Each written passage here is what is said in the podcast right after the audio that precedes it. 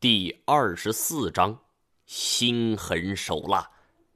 在扳机扣下的一瞬间，我只能使劲地闭上了眼睛，耳边响起了咔的一声。空枪，是空枪。我惊魂未定地睁开眼睛，高个子阴笑着道：嚯，怎么样，吓了一跳吧？我没有回应他，因为我也不知道要该说什么，只是微微地喘着，揣摩着他到底要干什么。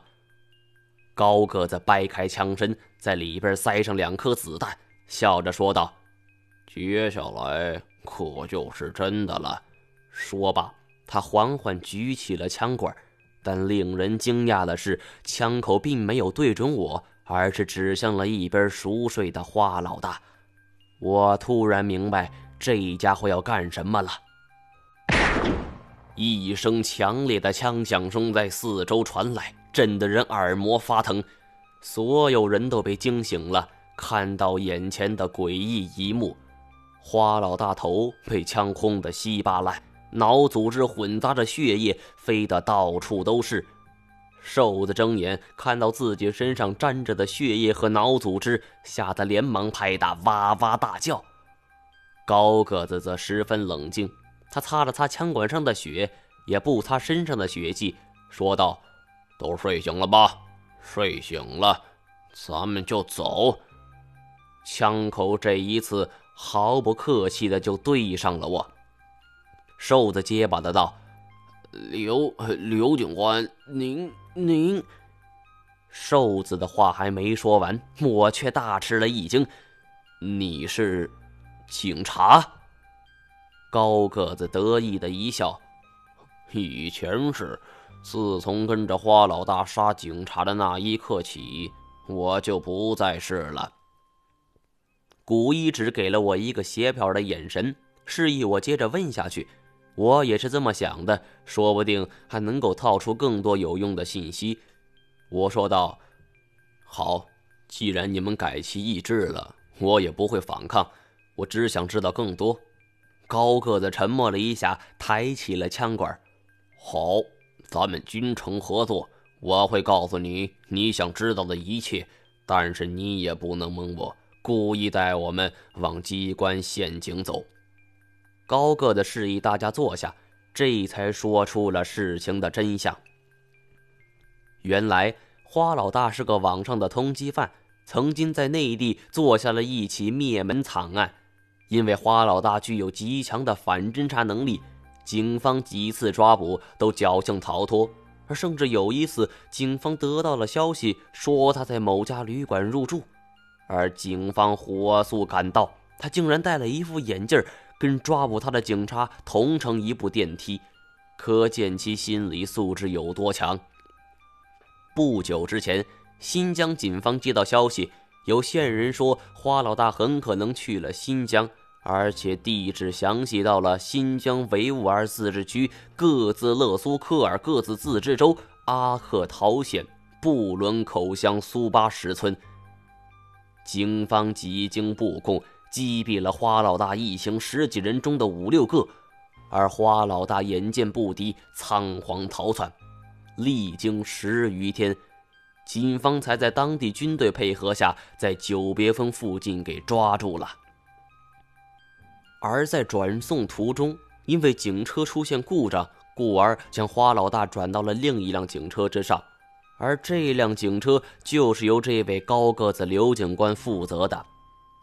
在路上，花老大看着刘警官，说出了自己拼命逃往久别峰的原因，说这里有个黄林，金银财宝无数，并且煽动刘警官跟他一起干这桩买卖。说到这里，刘警官嘴角一扬：按理说，公务员铁饭碗，我的决定有点不可思议是吧？我背着房贷车贷，一个小小的狱警，谁会尿咱这一壶？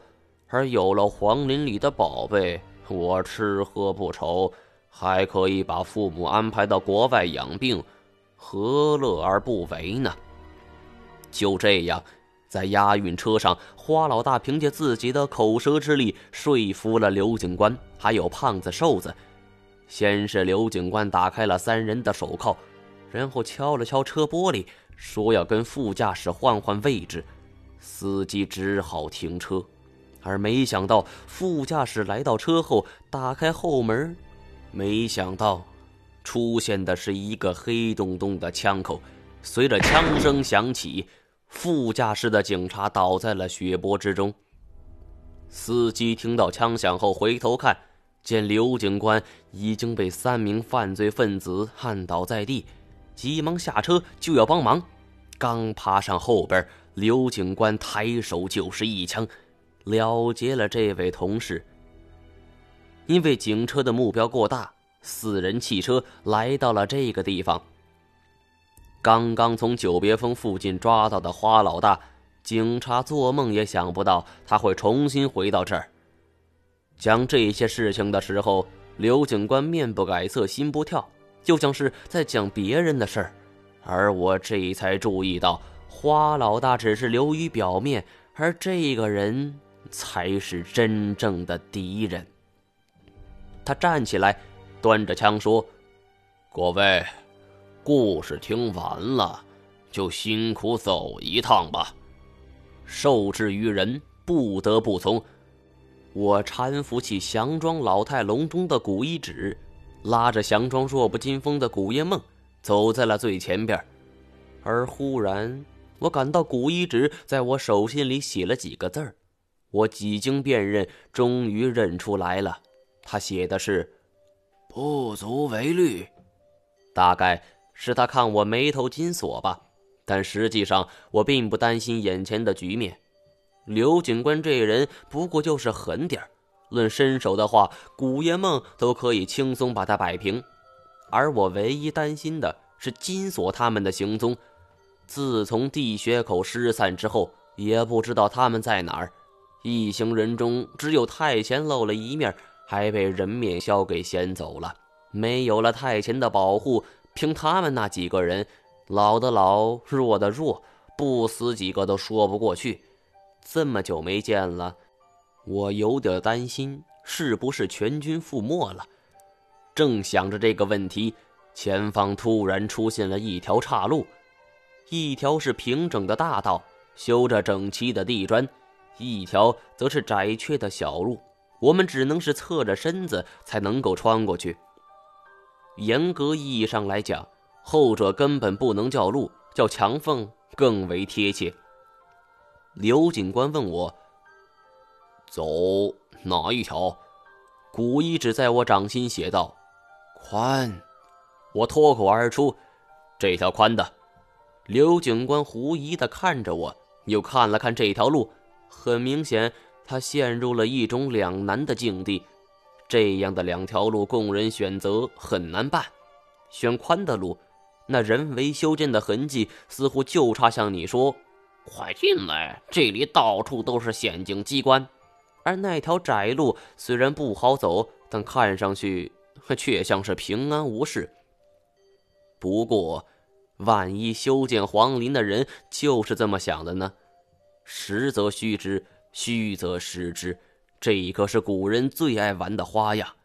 刘警官沉吟了半天，瘦子凑上来：“刘警官，这好办。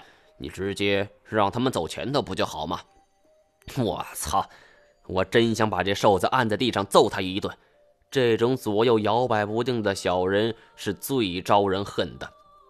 刘警官指了指古一指：“你跟你孙女儿走一趟。”古一指笑着摇摇头，挽过了古烟梦的手，两人走向了那条宽路。哎，我刚想跟上去，却被刘警官用枪挡住了。他说道：“别急，这里有用得着你的地方，不过你要是死了，那就太不值了。”古氏祖孙二人走了50米左右距离后，刘警官让他们停下来，枪管一指瘦子：“你去。”瘦子不敢相信自己的耳朵，指了指自己的鼻子：“我。”“让你去你就去。”“是。”瘦子哭丧着脸，沿着古氏祖孙的路线就走了过去。50米的距离很安全，他也没遇到什么意外。刘警官站在我身后，枪口就对着我的背，别耍花招，走！这一把猎枪的威力我是最清楚的，这种近距离的杀伤可以直接把我的心肝脾肺肾全都给轰出来，我只能是乖乖的照着他的吩咐行事。走到宽路后，我发现一个很有意思的场景，道路两边是一些古人祭祀场景的壁画，没有什么异常，不过仔细看的话，发现他们所祭祀的居然是长着一个8只手臂的人，手上各抓着一件法器，这不是我们最初在神龙山山脚下那个旅馆老板所祭拜的鬼吗？难道这个对方真的跟800媳妇有关？看来老赖说的有几分可信，但是问题是，察合台汗国是蒙古的4大汗国之一，国力强盛，没缘由去祭拜一个鬼呀。而且作为一个上邦大国，国君潜意识里都会有一种心态，你们弹丸之地的小神怎么配我们去拜？我觉得唯一能够合理解释这件事情的就只有一个原因了，这个在800媳妇古国看来是鬼的家伙，在察合台汗国是神一般的存在。而为什么会造成这种原因呢？我想到了各民族之间的纠纷，神灵崇拜是一个民族的文化象征，但是当这种文化对另一个民族造成伤害的时候，这个神灵必然会遭到恶意的歪曲，这是一种最简单的解释，也是最合理的。从800媳妇古国与察合台汗国的关系来看，我们就可以理解这个8只手的家伙对察合台汗国的发展起到了一定的促进作用，而对于800媳妇古国则造成了一些阻碍，所以我们脚下土地的古人去祭拜他，而先前旅店老板却说他是鬼。我突然想起了在800媳妇皇陵中金锁遭遇的一切，那个修塑金身的古曼童，以及棺椁里有千足虫组成的手臂。既然这东西在800媳妇古国里是邪恶的象征，那为什么当地百姓还要去祭拜？就连皇陵的棺椁里都是这个形象，皇帝以鬼的形象下葬，这也太不可思议了吧！愣着干什么？快走！刘警官在我身后催促着。我说道，这些壁画可能会有线索，心急是吃不了热豆腐的，还是耐心一点。刘警官这人心狠手辣，但是我也有着我的筹码，只要1天不到皇陵，他就不会杀我，反而如果到了皇陵，只怕我们几个也会很快性命不保。古一直比我厉害得多，他肯定想到这一点，所以才带着我们走这条路。